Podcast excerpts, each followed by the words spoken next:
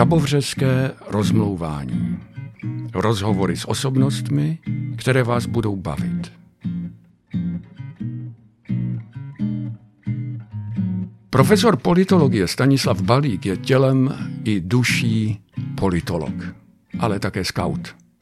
K rozhovoru pro rozmlouvání přijel na kole, nechtěl pivo, protože nepije alkohol, a také při rozhovoru o církvi, politice, rozdělení ve společnosti i uvnitř ve farnostech byl střízlivý, optimistický, idealista v tom nejlepším slova smyslu. Hlavním tématem našeho rozhovoru byly kořeny českého ateismu a přišli jsme na to, že za všechno nemohou husité ani jezuité, že ty kořeny jdou někam k DNA českého lidu, který odedávna nedůvěřuje skoro nikomu. Milí přátelé, vítejte na Žabovřeském rozmlouvání. Měli jsme tu mít dneska Miroslava Kalouska, to víte, ale eh, jak to tak chodí s těmi celebritami, tak eh, Miroslav Kalousek se omluvil. Máme tu Stanislava Balíka, profesora. Já jsem moc rád, že přišel, prosím vás. Eh, on je úžasný scout, především za prvé. Potom je profesor na Masarykově univerzitě, děkan stále ještě, na fakultě sociálních studií. No a kromě toho odborník taky na církevní dějiny a eh, církev jako takovou. Dneska jsme to nazvali Eh, ateismus nebo kořeny ateismu v Čechách a na Moravě, takže se těšte na to, co objevíme. Každopádně, jako vždy, tady v našem žabovřeském rozmlouvání začínáme takovými zábavnými trošku otázkami nebo krátkými otázkami, eh, na které očekávám krátkou odpověď. Takže Stanislave, ptám se na tvé nejoblíbenější mariánské poutní místo nejoblíbenější mariánské poutní místo. Je-li jaké, samozřejmě. A možná ani není nejoblíbenější mariánské poutní místo. Nejoblíbenější poutní místo je náš kostelíček Božího těla v Lesích nad Bludovem. Díky. Nejvě, největší Čech podle tebe?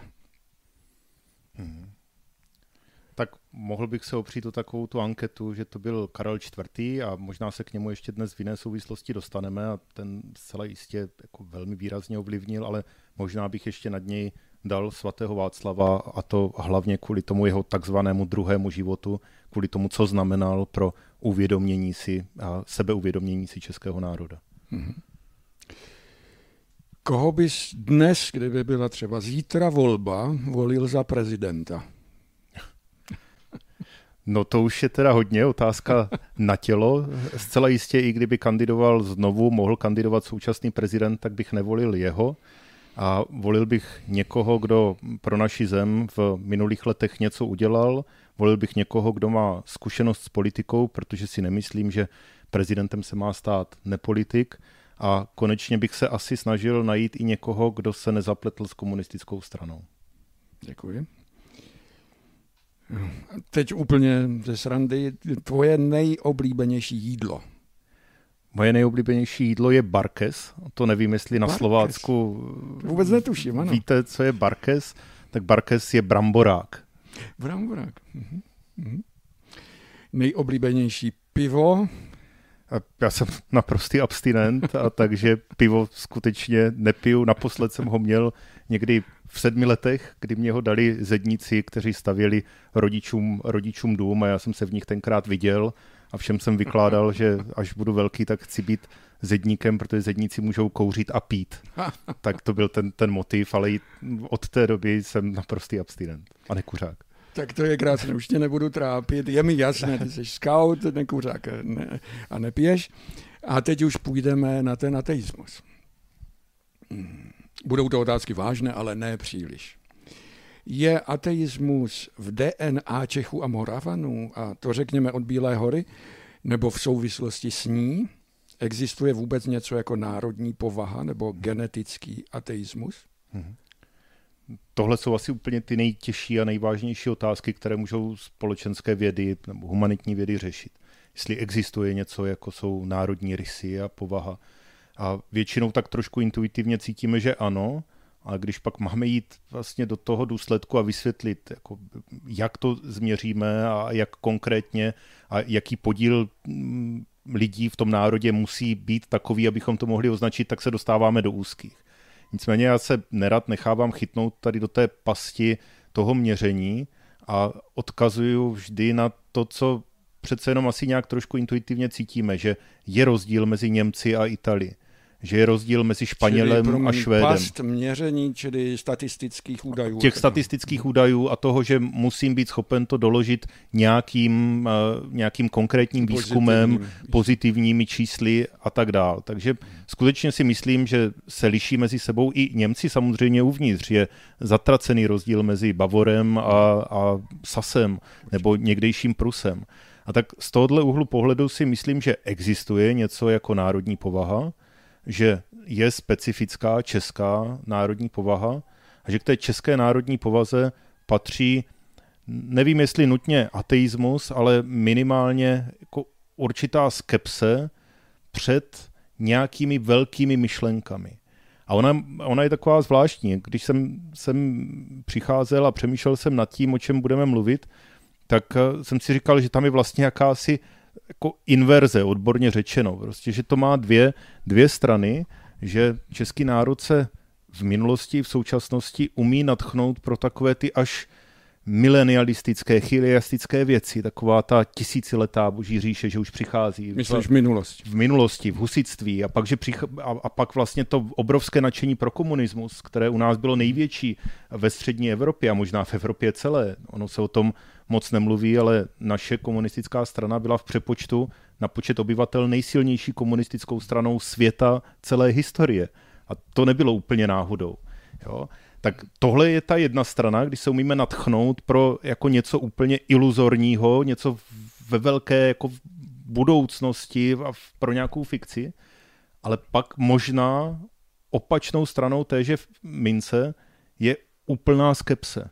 Ano, ta deziluze. A ta deziluze a to, že je vlastně všechno jedno a, a žijeme z dneška na zítřek a je nám úplně jedno, co bude pozítří a, a nepřemýšlíme nad něčím, co nás přesahuje. A to, tohle si myslím, že patří úplně stejně k té české povaze, jenom si nejsem úplně jist od kdy. A nemyslím si, že tím zásadním zlomem v tomto je Bílá hora.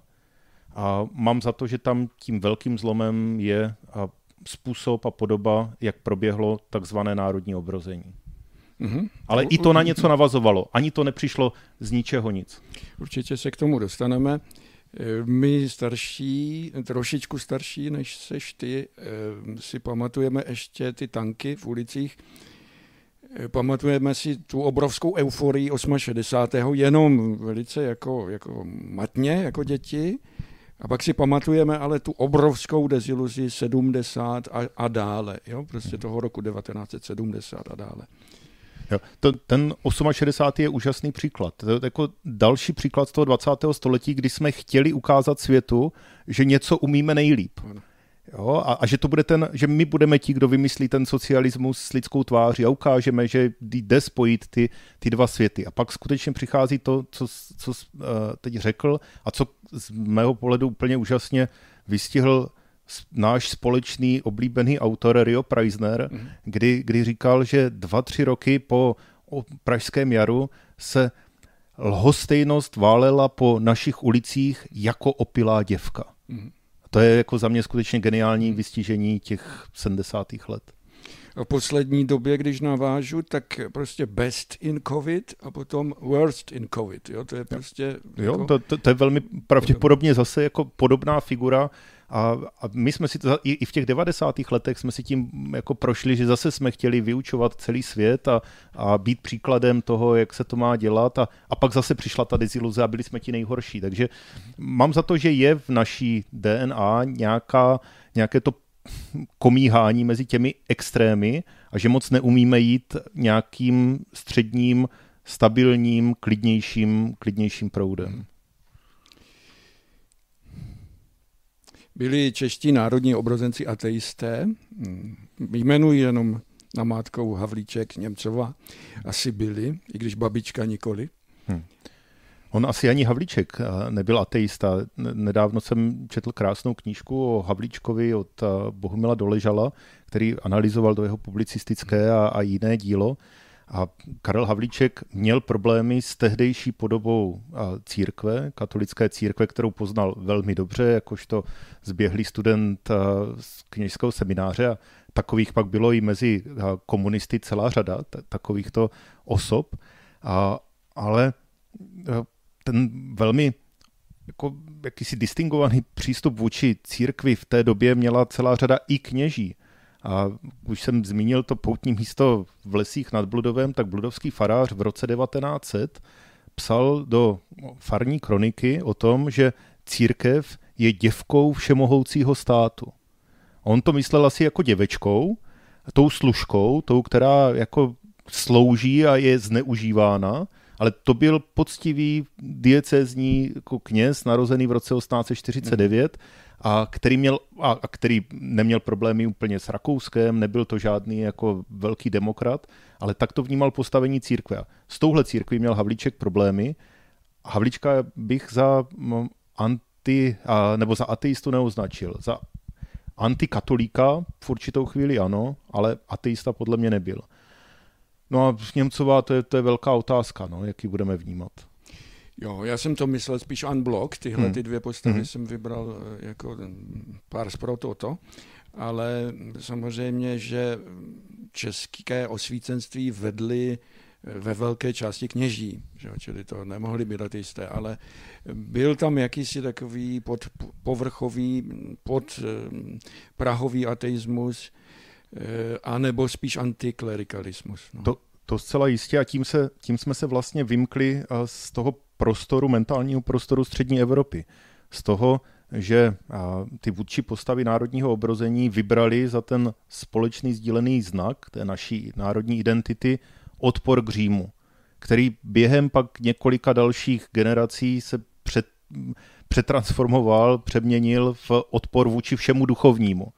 A ono vlastně podobně to vidíme u Masaryka. Masaryk začíná jako velký antiklerikál a, a zase kritizující oprávněně některé nešvary tehdejší církve, aby vybudil do hm, veřejného života běsy, před kterými pak sám evidentně už měl strach, ale ti jeho žáci to vlastně dotáhli mnohem dál a dotáhli to právě až k destrukci toho, co by se Masarykovi vůbec nelíbilo. Mm-hmm. Toho veškerého duchovna, toho přesahu mm-hmm. jo, všedního horizontu. Mm-hmm.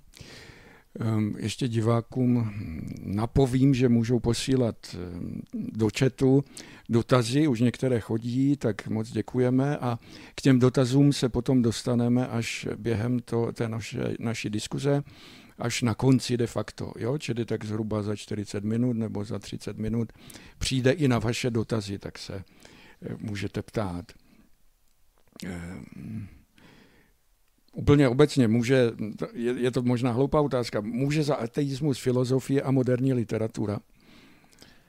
A nevím, jestli moderní literatura není spíš odrazem té společnosti. Ona tam samozřejmě je ta, ten vztah vzájemný, že ona odráží společnost a zároveň společnost formuje a asi si jako řada starších posluchačů vzpomene na krásné katolické romány, které ovlivnily jejich vnímání a prožívání světa. Jindřich ale, Šimon Bár. Jindřich Šimon Bár třeba, ale ani oni se ale nemohli zrodit z ničeho nic, takže oni, oni taky nějakým způsobem reflektovali dobu. Takže za moderní ateismus určitě nemůže moderní literatura mm. jako taková. Mm. Četl si Temno? Je to protikatolický nebo spíš protijezovický a antikoniášovský manifest? Jsou tam jezovité s botou kovanou, kteří hledají zakázané knihy? Ano, to, to už je vlastně ta další fáze, už ani ne národního obrození, ale to, co jako přeneslo ty myšlenky národního obrození do současnosti. To je Jirásek, to je v určité podobě Zdeněk Nejedlý, kteří si vybírají něco, a transformují to do té mnohem přijatelnější, stravitelnější podoby právě třeba i těch krásných románů a které karikují spoustu věcí.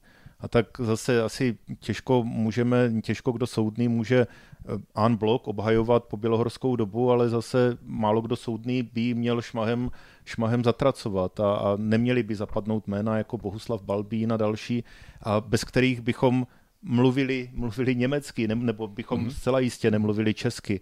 A stejně tak nemá smysl vyvyšovat před bělohorské období a, a lkát nad popravou 27 českých pánů, jak to rádi dělají čeští národovci, protože z těch 27 českých pánů celá řada vůbec nemluvila česky, ani na tom popravčím špalku by neřekli slovo česky a kdyby tehdy zvítězili, tak by nás velmi pravděpodobně čekalo osud lužických Srbů, tak jako v Německu, jako nějaké takové etnicky zajímavé skupiny se svými kroji, se svým folklorem, s nějakými písničkami, které bychom zpívali, aniž bychom tušili, co v nich vlastně zpíváme ale vlastně s Čili německou kulturou. Chci říct, že největším germanizátorem nebyli jezuité, ale spíš teda protestanti v čele s Falckým a spol. A v tu dobu ano, a pak to jako ta, ta hlavní germanizační vlna přichází až s Josefem II. a s těmi jeho zase asi dobře míněnými reformami. Bohužel to tak často bývá, že jako ta cesta do pekel bývá dlážděna těmi nejlepšími úmysly, kdy Josef II. asi neměl osobně nic proti češtině, českým zemím, ale přišlo mu to nerozumný tady mít celou škálu jazyků a, a, a různých identit a starých, starých útvarů a, a, a chtěl tomu dát nějaký jím nazřený, krásný, osvícený rámec to bylo nejpřirozenější, aby to byla Němčina a aby se vládlo jenom z Vídně, mm-hmm. ale on vy, vlastně vy, vypustil z lahve toho džina těch moderních nacionalismů právě tím, že, že na to tímto způsobem tlačil. Tam někde hledejme problémy, proč to u nás pak skončilo katastrofou 45. Mm-hmm. roku. Mm-hmm. Pojďme ještě k té církvi. Ehm, nemůže si církev trošku za ten ateismus a za ten antiklerikalismus sama v tom smyslu, že se uzavřelo do takové obrané pozice za Pia 9., že mm, takové předposlední dogma, o kterém všichni víme, bylo dogma o mm, papežské, papežské neomilnosti z roku 1870 Eh, není to právě církev, která si za to může? Eh, já bych asi nechtěl být soudcem a, a říkat, ty za to můžeš, ty za to nemůžeš, a ty jsi vinný, ty jsi nevinný. A I církev byla tehdy ve velmi složitém postavení a, a zase jako ne, ty dějiny nezačínají Piem, Piem devátým. Konec konců, když byl Pius devátý zvolen, tak byl zvolen jako velký liberál, jako velká naděje těch liberálních kruhů v církvi v roce 1846, až pak vlastně ten zážitek těch revolucí roku 1848, které byly velmi často tvrdě proticírkevní, tak ho vlastně přiměl eh, jako stát se tím symbolem toho, té, té papežské hradby prostě. A ochrana jo? papežského státu. Ochrana taky. papežského státu a tak dál. Takže a, a ani to nezačalo až v roce 1848, ale už tam byl rok 1790, 92, francouzská revoluce. A, a potom, co se dělo, jako my to moc v paměti nemáme. My až moc žijeme tím naším českým příběhem utrpení církve, které začíná ve, částečně za nacistů a pak za plné síly za komunistů a vnímáme to skutečně vstaženo jenom tady k těmhle dvěma ideologiím, ale i oni byli jakýmsi způsobem produktem doby a oni odpovídali na to, co, co, co v té době jako jelo jinde a tak jako když se podíváme do Mexika, tak velké povstání kristovců ve 20. letech, kdy jsou popravováni kněží, biskupové, lajci aniž tam vládne explicitně nacistická nebo komunistická vláda. Když se podíváme... román Grahama Greena, tak. Eh, Moc a sláva. Jo, když se podíváme do Španělska roku 1900, tam Luza rabuje kláštery a, a vyhazuje jeptišky z hrobů a tancuje s nimi na ulicích v roce 1900, to se u nás nedělo ani v roce 50. Mm-hmm. Takže to, je, je, to hodně, je to hodně složité, těžko se hledá, kde se stala ta chyba, a jestli to byla chyba, anebo jestli to je mm, jako plán, plán v dějinách a, a nadpřirozený. A m, mm, skutečně bych velmi nerad jako měřil a poměřoval vinu jednoho nebo druhého. Možná úplně stručně zkus e, říct, proč se e, církev katolická tolik spojovala v roce 1918 s monarchií. No ona se s ní spojovala na té nejvyšší úrovni, na úrovni arcibiskupů, kteří ale byli jako s jedinou výjimkou olomouckého arcibiskupa Kona, který byl nucen v roce 1915 z jiných důvodů odstoupit, tak vlastně ta její hierarchie byla stoprocentně šlechtická a až konzervativně šlechtická. Když se podíváme na ty nižší úrovně, tak tam byla spousta kněží, kteří přivítali vznik republiky. Zase v té naší severomoravské farnosti se v neděli po 28. říjnu zakončila bohoslužba zpěvem národní hymny. Mm-hmm. Jo, předtím, 14 dní předtím odmítl farář vydat eh, píšťaly pro jako, konfiskaci na, na válečné účely, pak kolkoval měnu a byl před ním reprezentantem vlastně vznikajícího státu. A takových kněží byla, byla celá řada. Nicméně samozřejmě, že to přebíjelo, tak jako konec konců dnes, postoj, postoj hierarchie, který mm-hmm ozna- mm-hmm. který jako dával m, mm, nějaké znamení, co, co si církev myslí a nemyslí. Ale myslím si, že to bylo složitější v tom roce 18. Jo. Čili ten, já to chápu tak, že ten rok 18 vyvolal jakousi antikatolickou, antiřímskou bouři. Mhm. Vznikla církev Československá, která byla jako takovou nacionální reakcí vůči té římskokatolické církvi došlo k nějakému zlomu. Oni třeba mluví někteří historici o roku 1929, o tom eh, svatováclavském miléniu. Eh, byl ten národ ochotný a schopný se ještě nějak, eh, řekněme, vrátit dolů na katolické církve? No, vypadá to skutečně, že ten vývoj byl hodně zajímavý, že to nebyl až ten rok 18, ale že ten rok 18 přichází do té nejprudší fáze antiklerikálních bojů. Ono se o tom moc neví, ale jako u nás začaly ty nejprudší boje už v 90. letech 19. století za Rakousko-Uherská. To byly nejrůznější aféry Konečného, Vármundová, Judova a tak dál, kdy jako seděli z dnešního pohledu neskutečné věci a byli souzení katecheti a, a soudil se s nimi tehdejší poslanec Tomáš Garik Masaryk a on byl souzen a, a vytloukali si vzájemně okna a tak dál. A do téhle atmosféry těch nejprudších antiklerikálních bojů přichází ten rok 18 a tak vlastně vysvětlíme ty bo- bořené mariánské sloupy a bořené kapličky a kříže a tak dál. Ale v zásadě už to bylo spíš jakési doznívání a ono to pak končí zhruba tím rokem 1925, tou, tím velkým husovským výročím 510 let od upálení mistra Jana Husa, a kdy pak je i ta, ta aféra s Marmadžím, s vatikánským nunciem, který odjíždí na protest a tak dál, ale tam se to láme a skutečně v tom druhém, druhé polovině 20. let dochází k jakému si opatrnému směřování, Jehož výrazem pak jsou oslavy tisíci let od umrtí svatého Václava v roce 1929, kterých už se účastní Tomáš Garik Masaryk jako prezident, je zaštiťuje, už mluví nádherně o, Masary, o, o, o svatém Václavovi, tak jak by o něm 20 let předtím nikdy nepromluvil. Mm. A 30. léta už vlastně jakoby trošku předznamenávají to, co se pak potvrdí za nacistické okupace, že církev je součástí národa, že národ přijal, akceptoval znovu církev jako svou součást. A asi si na to museli oba dva zvykat. Církev si musela zvyknout na to, že už nebude, udá, už nebude ta kulturotvorná síla, už nebude ovlivňovat atmosféru ve společnosti tak, jak kdysi. A národ si musel zvyknout na to, že on není ten jediný, který jako má něco určovat a že je tady víc samostatných nějakých entit, skupin, No akorát pak se to jako strašně pokazilo tím nacistickým šílenstvím, kde ale církev přinesla vlastně ty velké, vel, ta velká svědectví a své věrnosti, součásti, součásti národa. Jo, Beran v koncentráku, biskup Trochta v koncentráku. Desítky umučených kněží v koncentrácích za pomoc odboji, ne protože byli kněží. Jo, to, to ještě je jiná situace, jak pak v 50. letech, ale za to, že oni explicitně pomáhali protinacistickému odboji. Mm-hmm.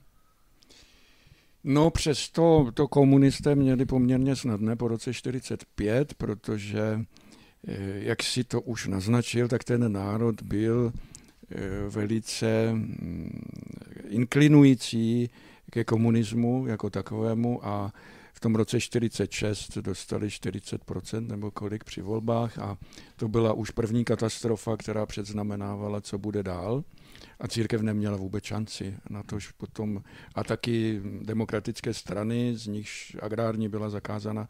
Takže eh, ano, jako ten rok 48 byl asi poměrně snadný pro Gottwalda a spol. Ano. A už zmíněný Rio Preissner eh, zase trefně poznamenal, že žádný národ Evropy nebyl po válce tak stalinsky slouhovsky podlézavý jako Češi. Mm-hmm. V tom jsme zase byli, mhm. byli jedničky, v tom jsme byli best, best in Stalin, nebo jak mhm. bychom to mohli, mohli říct. A, a komunisté měli velmi usnadněnou tu situaci, oni nešli proti mínění většiny národa, ale oni naopak navazovali na to nejhorší z toho národního dědictví ve vztahu k církvi. Já jsem před časem zkoumal předvolební programy politických stran už od doby Rakousko-Uherska a jako zjistil jsem tam neskutečné věci, že třeba pozdější národní socialisté navrhovali v roce 1918 takové věci, které si ani komunisti po roce 1948 netroufli uskutečnit jo, jako násilné zavedení češtiny do liturgie, zrušení všech náboženských svátků, okamžité ukončení vztahu s Vatikánem. Čili z moci státu. Z moci státu, ukončení bezženství, ukončení celibátu. To, to chtěli hmm. socialisté, aby prosadil stát. Jo, a, a to bylo jaro 1918, to je ještě před tou, to je ještě Rakousko-Uhersko. Takže na tohle vlastně ti komunisté navazovali a oni se trošku proměnili z té velmi internacionální mezinárodní komunistické síly v hodně nacionalistickou komunistickou stranu, která se prohlásila za završení českého národního obrození, v tom jim pomohl Zdeněk Nejedlý tady v té konstrukci, ale ono to tak skutečně bylo, že oni navázali na ty nejzvláštnější tradice, které se v těch předchozích 150 letech v tom národě usadili a vyvinuli. Mm-hmm. Připomínám divákům, že můžete posílat dotazy do chatu, eh, který je pod tím naším vysíláním, takže máte možnost se ptát a na dotazy pak odpovíme. Když eh, jsme teďka mluvili už o roce 48, tak pro církev ten nejhorší rok asi byl ten rok 1950, kdy začalo otevřené velké pronásledování církve, především eh, to začalo zavíráním klášterů a zakazováním řeholí. Eh, ale ono to už vůči církvi začalo dřív, že to pro následování. Jasně, na, na Slovensku, jsme v době Československa, tak na Slovensku si církev procházela jako velkými ústrky. Už v letech 45 až 48 byly zestátňovány tamní církevní školy a tak dál. A ano, už mm, známe jako příklady kněží, kteří byli zastřelení už v březnu roku 48 Páter Rigal, mm-hmm. nebo byli uvězněni. Vzpomínám si na Pátera Antonína Huvara mm-hmm. a skauta Leknína, který byl zavřen v září roku 48 za šíření nějakých protikomunistických letáků ve Vizovicích a pak se to strašně pochvaloval, že byl zavřen ještě předtím, než byl přijat zostřený zákon na ochranu lidově demokratického zřízení, protože dostal poloviční sazbu, takže mohl odejít už po 11 letech, jako, jak on trošku s ironií říkal. Že nedostal do životí ani nedostal 20 mm. let, ale dostal jenom 11. Mm. Takovou zajímavou rekapitulací byla v české televizi, byl seriál Zakázaný Bůh, na něm se spodílel který si myslím velice plasticky eh, za, zachytil celou tu dobu od roku 48 nebo možná 45 až po dnešek de facto, po roku 90 zhruba. Eh, mm, zeptám se takhle, eh, v tom seriálu myslíš, že tam něco chybělo taky důležitého, anebo... Hmm, mám spíš pocit, že ne, že samozřejmě vždycky, když je nějaký omezený prostor, tak musí ti tvůrci jako vymýšlet, co obětují a, a co nechají, ale mám za to, že to skutečně byl plastický, tak jak jsi říkal, plastický obraz, který mm-hmm. zajímavým způsobem to vyličil. Já bych zmírnil to, že jsem se na tom podílel, já jsem asi dvě hodiny s nimi v brněnské káznici natáčel nějaký mm-hmm. rozhovor a to byl jediný můj podíl, tak aby, aby to nevypadalo, že si přivlastňují něco, Nebyl co mi nepřísluší. Mm-hmm. Který z těch příběhů pro následování se třeba tebe dotýká nejvíc? Možná tím, že jsi třeba z toho Bludova, nebo eh, jestli jsi znal někoho, kdo byl takhle intenzivně pronásledován? A těch příběhů, těch eh, pronásledovaných skautů a kněží jsem osobně znal celou řadu a, a jsem strašně rád, že jsem je mohl zprostředkovávat těm mladším ještě do nedávna, dokud žili a jim bylo skoro 100 let a ještě za námi jezdili na ty naše lesní školy a, a vydávali svědectví. Jan Janku, šerif a, a právě Antonín Huvar, Leknín a, a Miloš Blažek, Merkur a, tady tihle. Mě osobně se hodně dotýkal a příběh bludovského faráře Pátra Oldřicha Koutného vězně z Terezína a pak zavřeného v roce 1900 50, kdy ho před zatčením bránili chlapi s vidlemi v noci hlídající kolem fary, a takže ho pak museli estébáci zatknout, když šel z výuky náboženství ve vedlejší vesnici. Odseděl si šest let, zničilo mu to zdraví a pak zakrátko zemřel. Proč už dávno není blahořečen? A modlím se za to blahořečení, ale ne, není, není to jenom na mě. Hmm. A hodně mě oslovuje osud Josefa Toufara, a kde jsem úplnou náhodou zjistil, že moje manželka pochází ze tří větví svého rodu, z rodů, které jsou s ním zpřízněny.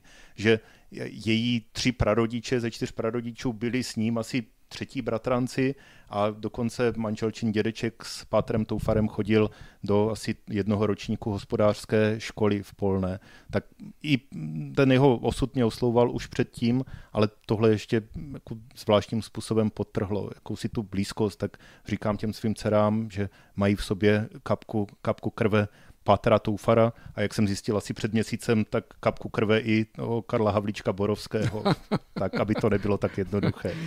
Eh, tak uvidíme, na, co, na jakou kapku krve ještě přijdeme tady během té diskuze. Ten příběh toho pro následování má takový zajímavý vrchol a to si myslím, že je pouť na Velehradě v roce 1985. Najednou se vzedmul odpor ze strany katolické církve.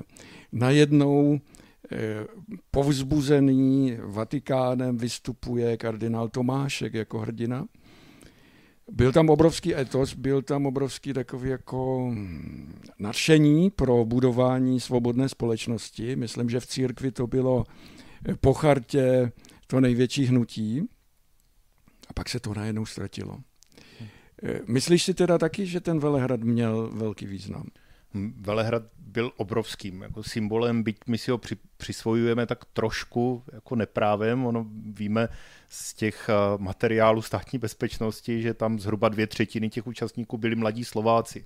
Tak no, jasně. ono to trošku jako zkresluje tu situaci, nicméně a ano, jako mm, to bylo vlastně nové jaro a nové jaro naší církve a nebýt toho hnutí kolem Velehradu, tak jsme na tom dnes násobně hůř. Mm-hmm. A, jako, a podle mě není náhodou, že právě v té druhé polovině 80. let praskal litoměřický seminář ve Švech, že se tam museli stavět ty okály, v kterých dost možná i, Já i bydlel. Jsem jeden z plodů. A, a, a to, to je vlastně ta, ta tvá generace kněží, která dnes drží pořád ještě naši církev i fyzicky a je pro mě velkou otázkou, co bude za nějakých 20-30 let, až tyto ročníky nebudou moci být tak aktivní v duchovní správě. Tam si teprve budeme sahat ne na dno, ale asi na nějakou novou, novou normalitu. Ale pán Bůh zaplať za Velehrad, pán Bůh zaplať za neskutečný pontifikát Jana Pavla II., mm-hmm. který považuji za zázrak v církevních dějinách. Vůči východnícím církvi, no, bych to tak. Ano vůči, východ, ano, vůči východní církvi, samozřejmě se všemi stíny, které to mělo, mělo jinam, ale ano, pán Bůh zaplať za to. Mm-hmm. Jedna, jedna z těch epizod toho seriálu se týká taky skryté církve. Myslíš, že to byla jenom opravdu epizoda v, v, v tom příběhu, řekněme, té, té církve jako e, disidentské, taky hn, disidentského hnutí, anebo eh, to byla velmi zajímavá a dodnes nějakým způsobem inspirativní zkušenost církve? Je to jeden z těch základních proudů, jeden z těch základních příběhů, z kterých se skládá ten příběh naší, naší církve. Ani jeden není vyšší nebo nižší, ale každý má svůj úkol, své místo. Tak jedno je ta lidová, lidová církev, kde jako spousta lidí žila víru a vyznávala, aniž věděla něco o Páteru Zvěřinovi a o biskupu Krátkém a Davídkovi a, a Lidě Javorové. A, Lidě Javorové a tak dál. Ale pak byla tady tato, byl, pak byl samozřejmě příběh církve kolaborující, ale to je zase jiný, jiný příběh, ale také patří k tomu, k tomu celkovému příběhu. Mm-hmm. Ale pak tady ten obraz té církve tajné a byl z mého pohledu skutečně jako významný, protože pomohl udržet a církvi intelektuální podhoubí, které se kolem ní úplně zase, když jsem před chvílí mluvil o tom zázraku, tak to byl zázrak 20. 30. let, sformování té nejúžasnější intelektuální generace kolem Jana Čepa, Jana Zahradníčka, Jaroslava Řád, Durícha, na hlubinu. Řád, Akord, tak, na hlubinu, tady ty časopisy. Mm-hmm. A oni se pak z mého pohledu nějakým zvláštním způsobem propsali. Ne, to tam nebyla přímá linka, ale asi nějaká inspirace. A právě tady do těch okruhů kolem, kolem Felixe Maria Davídka, kolem Konzalů v Praze a tak dál a pomohli přitáhnout další vrstvu a další generaci a intelektuálů a katolických, mnozí díky ním uvěřili, tam byly velké mhm. konverze a když jsme v Brně a mluvil jsem o Masarykově univerzitě, že na ní působím, tak celá řada předních osobností Masarykovy univerzity po listopadové doby byla sformována právě skrytou církví. Mm-hmm. A, a dodnes vyznávají, dodnes, dodnes vytváří, spoluvytváří tvář katolické církve. Takže je to velký příběh, je to smutný příběh v té polistopadové podobě, v mhm. tom, jak byl odsunut a, a utlačován a tak dále. Já jsem měl ještě to štěstí, že jsem za doby vysokoškolských studií ministroval v Brně u svatého Michala, kde jednou za měsíc sloužíval mše a biskup Stanislav Krátký. A já tam vlastně přes ní jsem nějak vůbec pronikal do toho, do, do toho světa. Mentality skryté církve. Mentality skryté církve a nahrávání těch, těch kázání a, a, a těch jeho ohnivých kázání. A ano, to je, to je skutečně jako velká, velká věc, která která se pak po roce 89 neúplně povedla a neslouží to naší církvi úplně k dobru. Ke cti. No, Ke cti. Ano, chtěl jsem se dotknout vlastně, už pomaličku půjdeme k závěru, ale chtěl jsem se dotknout taky, co se vlastně pokazilo po roce 89. Eh, a ty jsi politolog, takže možná, že i v tomhle smyslu nechala se církev příliš spolitizovat. Stály ty restituce za to? Nestály nestály a já jsem to už tehdy kolem toho roku 2011-12 psal v některých svých novinových článcích, že církev dělá chybu tím, že je přijímá. Za mě bylo v pořádku, že stát řekl, že se dopustil bezpráví a že že něco církvi vrací, ale myslím si, že církev udělala chybu tím, že jako to přijala a a vyměnila za tu velmi nejistou budoucnost, která může být z pastoračního hlediska strašně zdravá do budoucna. Jenom jako naše církev od josefinských reform nikdy nehospodařila jenom za své. Od jako za mm-hmm. posledních 250 let mm-hmm. vždycky měla spolehnutí na ten státní příspěvek, který konec konců v podobě té kongruji, to znamená toho poplatku, který dával stát kaplanům a farářům za to, že vedli matriky, tak on tyhle peníze je drželi kolikrát nad vodou na těch chudých zapomenutých farách. Představa, že jako budeme žít úplně bez toho, teď jsem tam se nám nějaká... A navzájem solidárně. Navzájem solidárně. Jsem tam, že se nám nepodaří nějaká investice, že protože to neumíme a učíme se to za pochodu, že se nám něco nepovede. Myslím si, že ano, může to být velká, velká výzva, ale že to taky může skončit velkým průšvihem, ale ve vztahu k té společnosti to skončilo přesně tak, jak to skončit nemělo. To znamená, že se znovu poukázalo na tu hamižnost na, a, a objevily se ty staré jako z doby národního obrození, ty obrázky, kdy sociální demokraté měli na těch billboardech tu ruku v klerice a v ornátu, jak šahá potom, potom měšci, měšci a, a fungovalo to a, a vyhráli v těch volbách, a, ale bohužel na to jsme si naběhli, naběhli hodně sami. No a další věc samozřejmě je, že to naše hospodaření eh, vede často k tomu, že udržujeme jenom klérus. Mm, to musím říct, jo, že prostě investujeme do kléru a vlastně končí třeba financování pastoračních asistentů a podobně. Jo, to si myslím, že je velká chyba a že pokud teda investujeme taky do školství a investujeme eh, třeba do lesů a, a dalších eh, entit, tak bychom měli především investovat do lidí, ale tak to je moje poznámka.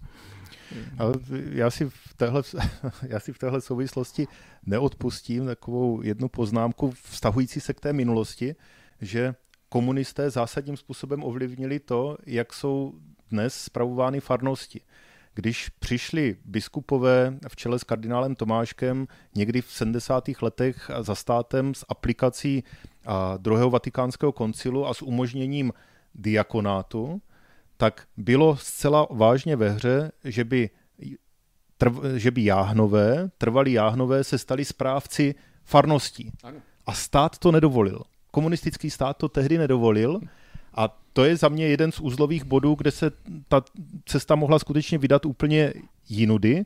A tím, že se to tehdy nestalo a přišel rok 89 a řada z nás uvěřila tomu, že může dojít skutečně k té obnově toho stavu před tím, i když nikdo si pořádně nepamatoval, který ten stav by to měl být, jestli let 45 až 8, anebo první republiky, anebo ještě, ještě dřív, tak už se vlastně tady na tohle vůbec nevzpomnělo. Ale my jsme tady mohli mít, nebýt komunistického zásahu, tak jsme tady mohli mít už 40-50 letou téměř zkušenost s farnostmi, které jsou spravovány ne celibátními kněžími. Ano. A řada dalších věcí by se asi dala tady připomenout. Um,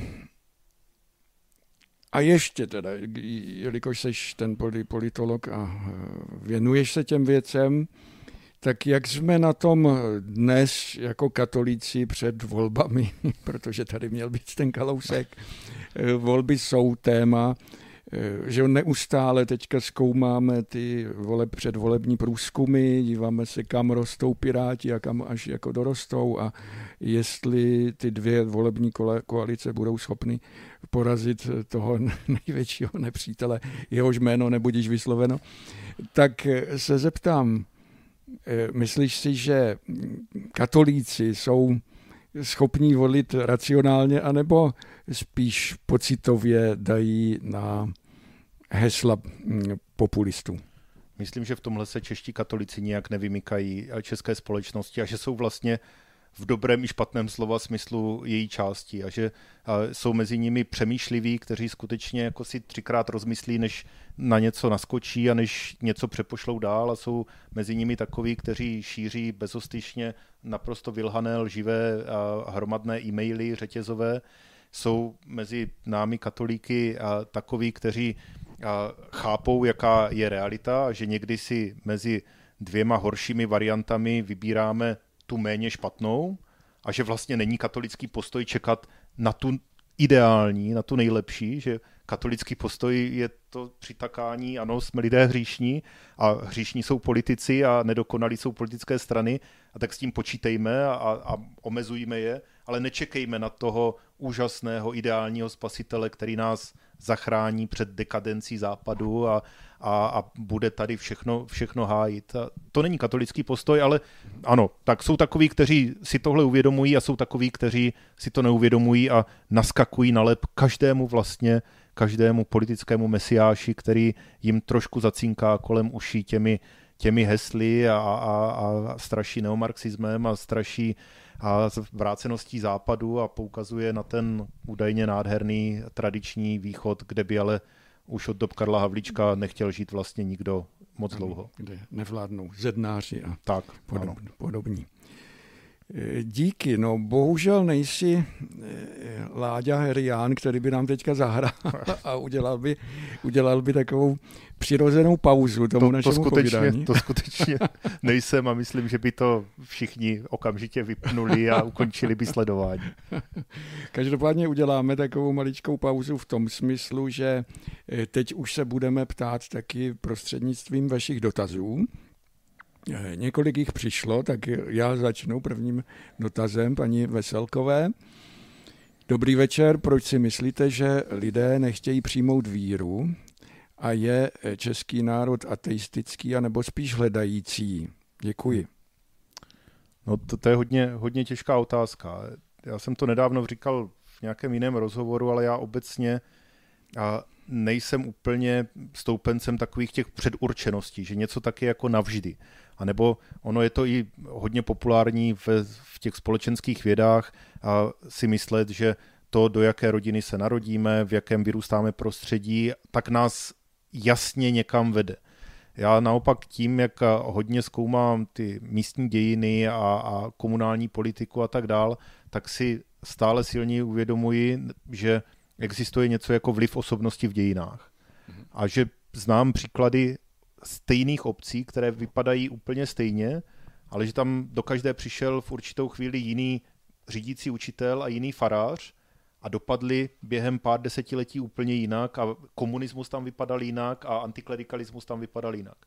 A tím mířím tady k tomu dotazu, že proč je, proč je, tolik, proč je tolik nevěřících nebo ateistů a, a nebo jestli jsou hledající, tak a možná jsou někteří hledající, co mě víc vadí, tak jsou ti úplně apatičtí. Nevadí mě ti a přesvědčení a promyšleně jako nevěřící a nebo skeptičtí, ale ti, kterým je to úplně jedno. A to si myslím, že je největší výzva a problém naší církve, že my tady proti sobě nemáme, tak jak před těmi 120 lety, zapálené bojovníky.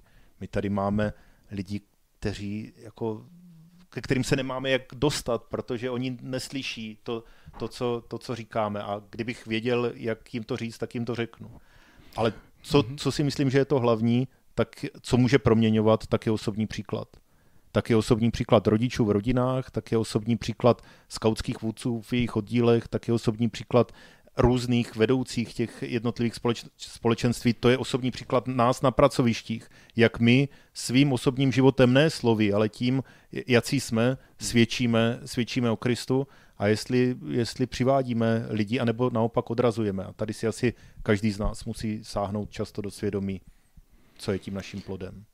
Díky za to. No, to je slovo i do naší komunity kněžské a salesiánské.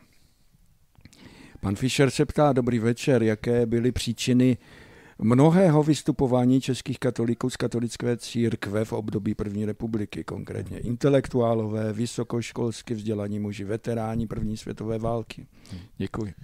No, ta první republika přinesla až jak, už jenom jakési uvolnění. To, že prostě to bylo možné. Ono se velmi pravděpodobně nic nezměnilo v roce 20 proti roku 1900.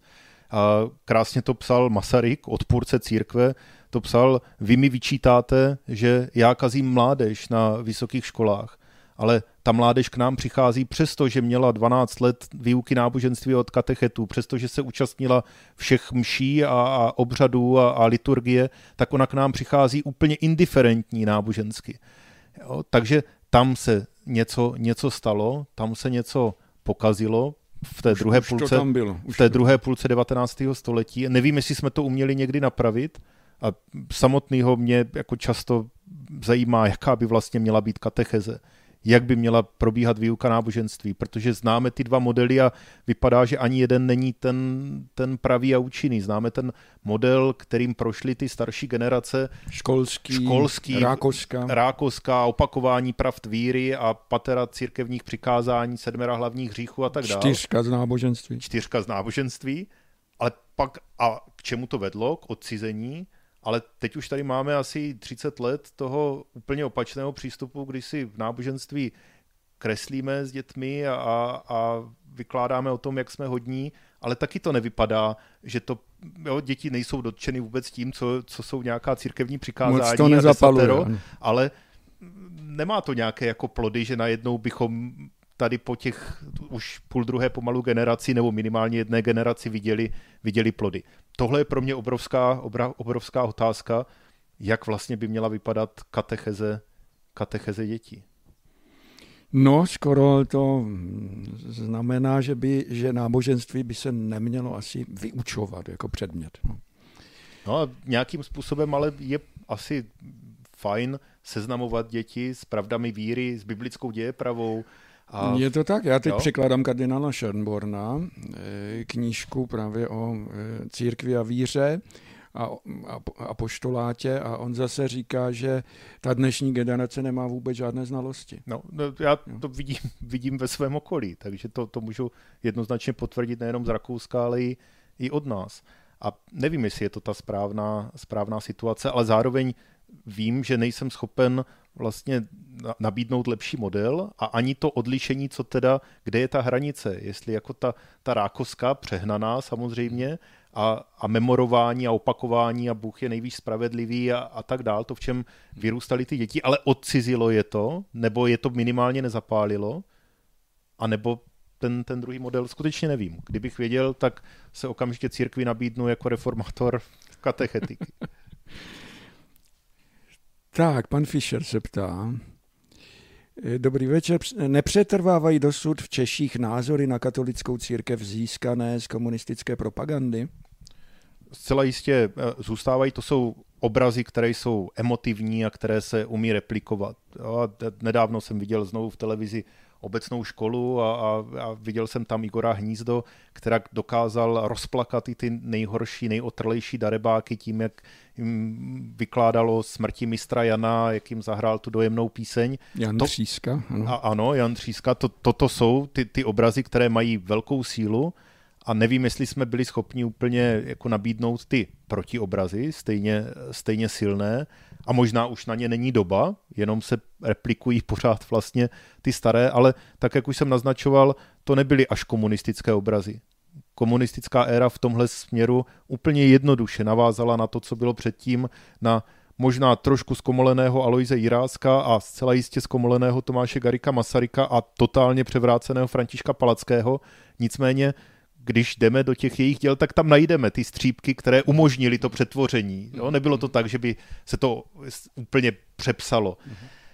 No a je, je to velká síla, s kterou těžko, těžko bojujeme a asi si to uvědomujeme i ve vlastních životech, že když se do nás něco dostane v dětství, tak jak těžko se toho pak v dospělosti zbavujeme.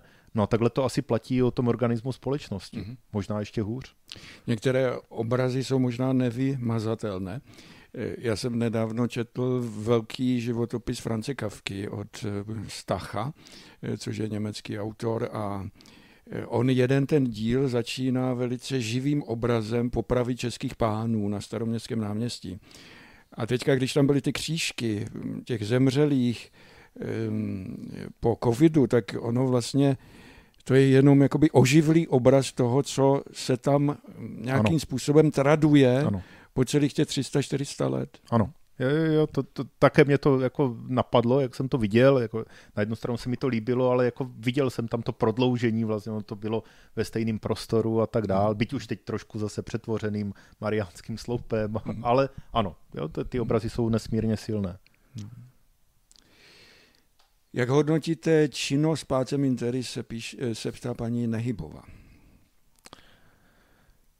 Zase nerad bych byl soudcem, ale mám-li jako říct něco tvrdšího, tak jako nebylo v dějinách naší církve hanebnější období než toto období.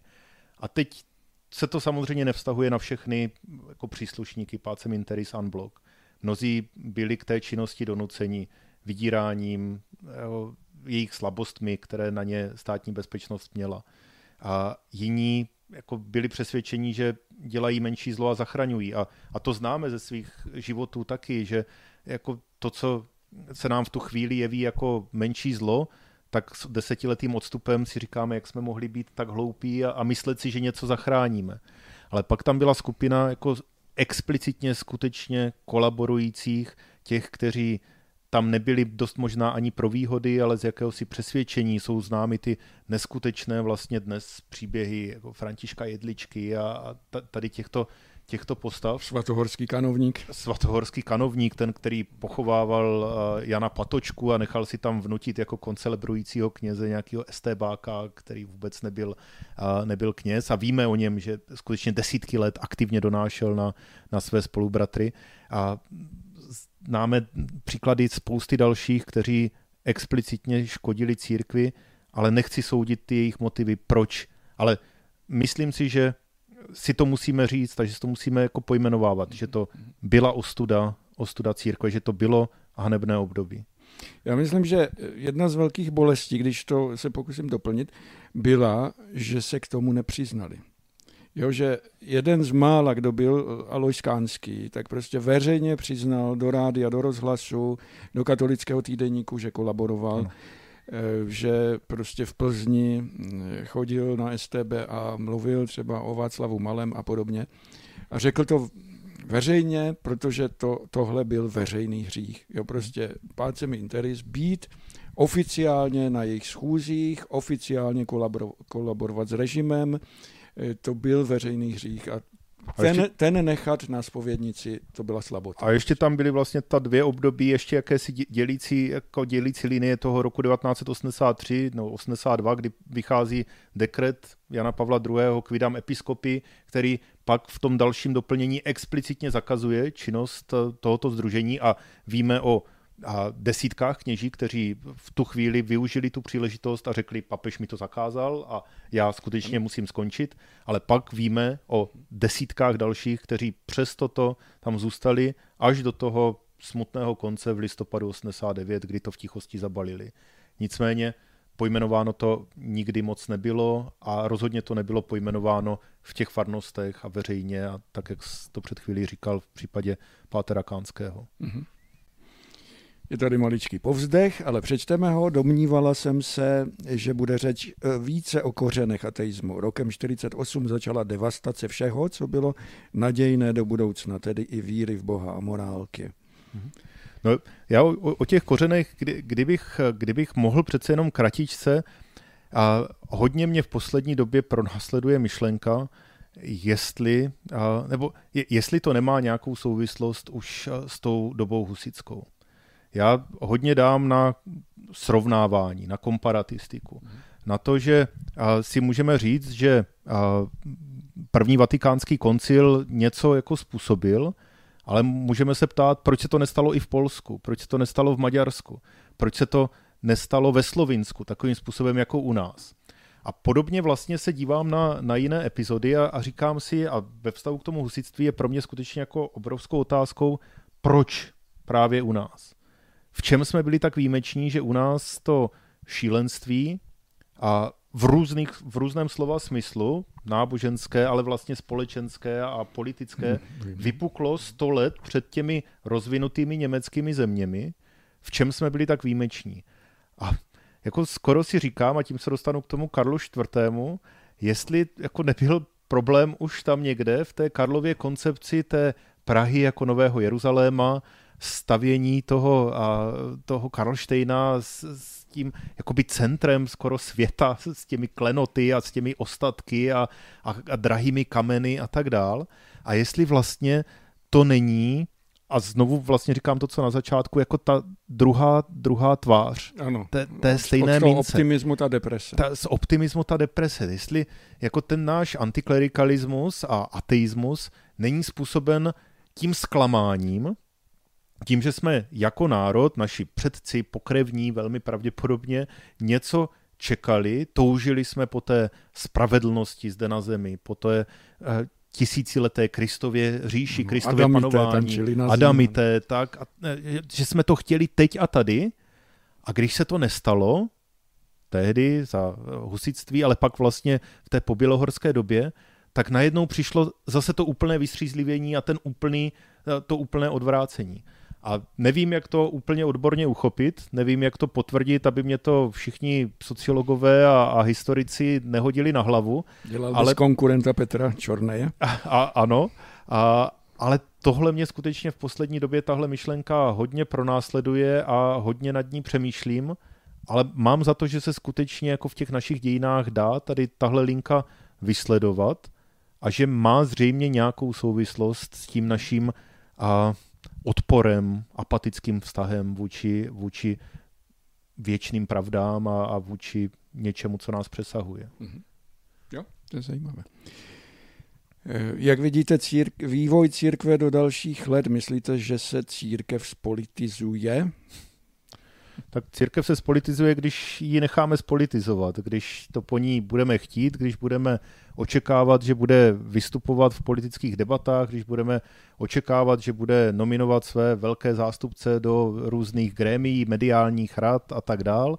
A, a v tu chvíli prostě se staneme, ať chceme nebo nechceme, se staneme součástí nebo spolitizovanou institucí. Uh, uvědomuji si, že je velmi tenká linie mezi úplnou rezignací na ovlivňování veřejného mínění a, veřej, a veřejné debaty a tou politizací. Ale mám za to, že to, co se podařilo a prosadit po druhém vatikánském koncilu ve vztahu ke kněžím, že skutečně kněží jsou dál od politiky, a že, Dřív byli třeba poslanci v parlamentu. Eh, za, za první republiky eh, Československá strana lidová nebo Slovenská lidová strana byla z velké části tvořena kněžími a bylo to úplně přirozený ale zdá se, že to nebylo z pastoračního hlediska úplně moudré a tam přichází ten velký posun druhého vatikánského koncilu, který objevuje politiku jako úkol pro lajky. Teď to ještě zvlášť potrhl papež František v té poslední encyklice Fratelli Tutti, kdy mluví o politice jako o službě lásky. Ale mám za to, že nemluví o tom, že eh, se vnímá angažovat církev, ale že je to úkol pro jednotlivého věřícího a, a že je v pořádku, že věřící mají různé politické názory, že evangelium není politický program, který nám dá návod na to, jestli, jestli máme volit doprava nebo doleva. A, a že je dobře, když v té veřejné sféře se pohybuje křesťan, který si je vědom své omezenosti, své hříšnosti a nespoléhá na ta věčná řešení, protože ví, že jenom jediný je dobrý a, a že jako toho ráje na zemi se nedožijeme ale že zároveň nemáme být pohoršení nad tím, že jsou křesťané v různých stranách a že nejsou na té jedné hromádce. A tohle je podle mě asi budoucnost, eh, budoucnost církve, pokud půjdeme jako tou cestou, o které jsem mluvil před chvílí, tak to asi nepřinese nic moc dobrého, naopak to bude vnášet do církve velké napětí, neklid, to, co pozorujeme konec konců v posledních měsících nebo vlastně možná už i letech. Církev zkrátka nesmí nadbíhat politice. Hmm. Zdeněk Klimeš, zdravím, jak se díváš na moderní protestantské církve. Například byla v předminulém rozmlouvání Sandra Silná z Husické církve. Já se přiznám, že nesleduju, nesleduju ostatní protestantské církve nebo protestantské církve, protestantský svět jenom velmi zběžně a tady bych byl takový ani nepoučený like, takže mm, omlouvám se bratru Googlovi, předpokládám, že se to ptá on, že, a, že mu neodpovím. Nevadí. Každopádně Sandru silnou pozdravujeme a byla moc fajn. Josef Hurt, kněz, předpokládám, se ptá, co lze říci ke spolupráci křesťanů s STB, kolik duchovních se přiznalo, kolik lajků. Hmm tohle, tohle nás asi čeká. Já právě dnes jsem opravoval průběžné testy ze svého předmětu, který se už trošku nepřípadně jmenuje Současná česká politika a byl to test na vývoj našich politických stran mezi lety 1990 a 2020. A došlo mě při tom opravování, to, to jsou prváci na vysoké škole, že se ti studenti narodili zhruba v roce 2000, kteří, mhm. kteří to psali. A tak to trochu vysvětlovalo jako některé věci, nad kterými mě vstávaly vlasy, vlasy na hlavě. Jsem, ještě když jsem opravoval, tak jsem nebyl u holičky, teď jsem čerstvě, čerstvě ostříhal, jak jsem měl vlasy tam máš, covidové, dlouhé, covidové dlouhé vlasy. Ale a, tohle si myslím, že nás čeká a že už by to byla velká věc, a že přece jenom těch 30 polistopadových let, už víc než 30 polistopadových let v církvi, čeká na zpracování. A když si vzpomenu na sebe, jsem v roce 2008 psal tu historii katolické církve s Jiřím Hanušem mezi lety 45 a 89, tak jsem tam psal o v tu dobu 20 let starých věcech. A, a přišlo mě to vlastně dávno a, a teď, teď už tady máme 30 leté nezmapované období a tohle by byla jedna z jeho kapitol. Podle mě to nevíme. Nevíme, kolik uh, duchovních, kolik uh, lajků vyznalo, přiznalo. Máme jenom odhady, že snad kolem 10% duchovních spolupracovalo, ale to se nám nikdy díky spáleným archivům v prosinci 89, mimo jiné díky uh, Richardu Sacharovi, lidoveckému ministru vnitra, to se nám nikdy nepodaří zjistit a zrekonstruovat, ale tohle bude určitě jedna, jedna z kapitol pro mě zajímavá nějaká sociologická kapitola by byla o stavu kněžstva po tom roce 1989 a vlastně i s nějakým výhledem, na co se máme chystat, protože tak teď vidíme, jak jsou prázdné semináře a z toho se dá spousta věcí odvodit. Tak teď jsem si četl nedávno v katolickém, v katolickém týdeníku, jak plzeňský biskup Holub tam explicitně přiznává, že sedm dalších let nebude žádný novokněz pro plzeňskou diecezi a že dělá nějaké, nějaké zásadní změny. A kdybychom si uměli zmapovat, a podle mě data by k tomu byla, jak, jak vypadají kněží, jak to vypadá s řeholemi, jak to vypadá s majetkem, jak to vypadá s pastoračními aktivitami. Podívali se na, ale i ty úžasné příběhy, naší, abych nebyl negativní, na úžasné příběhy naší církve po roce 89, což je církevní školství, výkladní skříň naší církve, Charita, Charita další obrovská věc, A kdybychom tohle byli schopni uchopit v nějakém přehledu, tak by to bylo úžasné a, a i rád bych na něčem takovým spolupracoval. Jenom zatím jsem se k tomu nedostal a nikoho jsem k tomu neoslouval. Díky moc. Já myslím, že tohle je optimistický výhled. Ta naše diskuze může tady, řekněme, mít tu svoji tečku.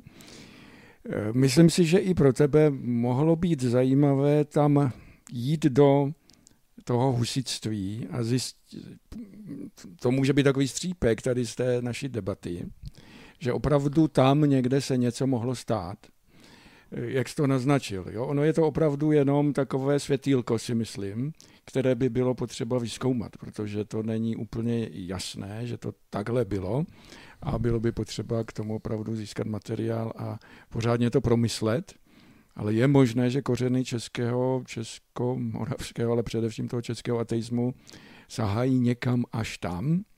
Možná to, že tady nebyl schopen třeba svatý Vojtěch moc pastorovat a šel radši třeba do východního Pruska, eh, aby to eh, aby, aby se nějak občerstvil, tak že to taky něco naznačuje, že prostě ten český národ přece jenom je vůči tomu náboženství, tomu katolickému, té katolické víře, ale vůbec eh, odolný. Ale tak uvidíme, co, co napíšeš, co se píšeš, těšíme se na to. Já tu mám mešní víno tentokrát pro tebe, protože to je víno, které se dá pít samozřejmě i mimo mši svatou. Tak děkuju, to bude mít manželka radost. no, jenomže my jsme právě, my jsme se dozvěděli, že ty nepiješ, takže to je takový dárek. No a potom máme tašku, z toho našeho lockdownového období jsme vyrobili pro všechny naše příznivce tašku, jejíž vůdčím heslem je radost, hm, protože tu jsme prožívali, i když bylo zavřeno. Hmm. Tak, takže moc, moc děkujeme za Standu Balíka, za to, že mezi nás přišel. Já moc děkuji za brněnské žabinské Salesiány a tady ta taška je úžasným svědectvím toho obrovského díla, které, které tady po vás zůstává, které ještě rozvíjíte. A já bych vám chtěl jako skutečně vyseknout obrovskou poklonu, protože sledujeme s rodinou online a online vaše mše a se jich účastníme a, a další pořady. A je to skutečně úplně neuvěřitelné, co se tady v tom novém kostele v Žabinách událo. A není to jenom Flíček a Julinka, není to jenom jsem v boží armádě a, a pokaždé žasnu, jak tam jako ty ukazovačky, jak se do toho zapojujete všichni, ale skutečně obrovský dík a myslím si, že nejenom za mě, ale za všechny, za všechny diváky a za všechny, kterým jste ten uplynulý rok pomáhali na jejich cestě nejenom k Bohu, ale k tomu, aby to vydrželi, aby se nezbláznili, aby, aby to nějak zvládli. Pán Bůh zaplať moc za to. Stanislave, díky. Já se červenám spolu tady s Liborem. Děkujem za krásná slova, která jsou až moc nadnesená. Nejsou. A loučíme se. Miroslav Kalousek přijede 9. června, takže v 7 hodin 9. června pokračujeme v žabovřeském rozmlouvání. Těšíme se na vás. Thank you.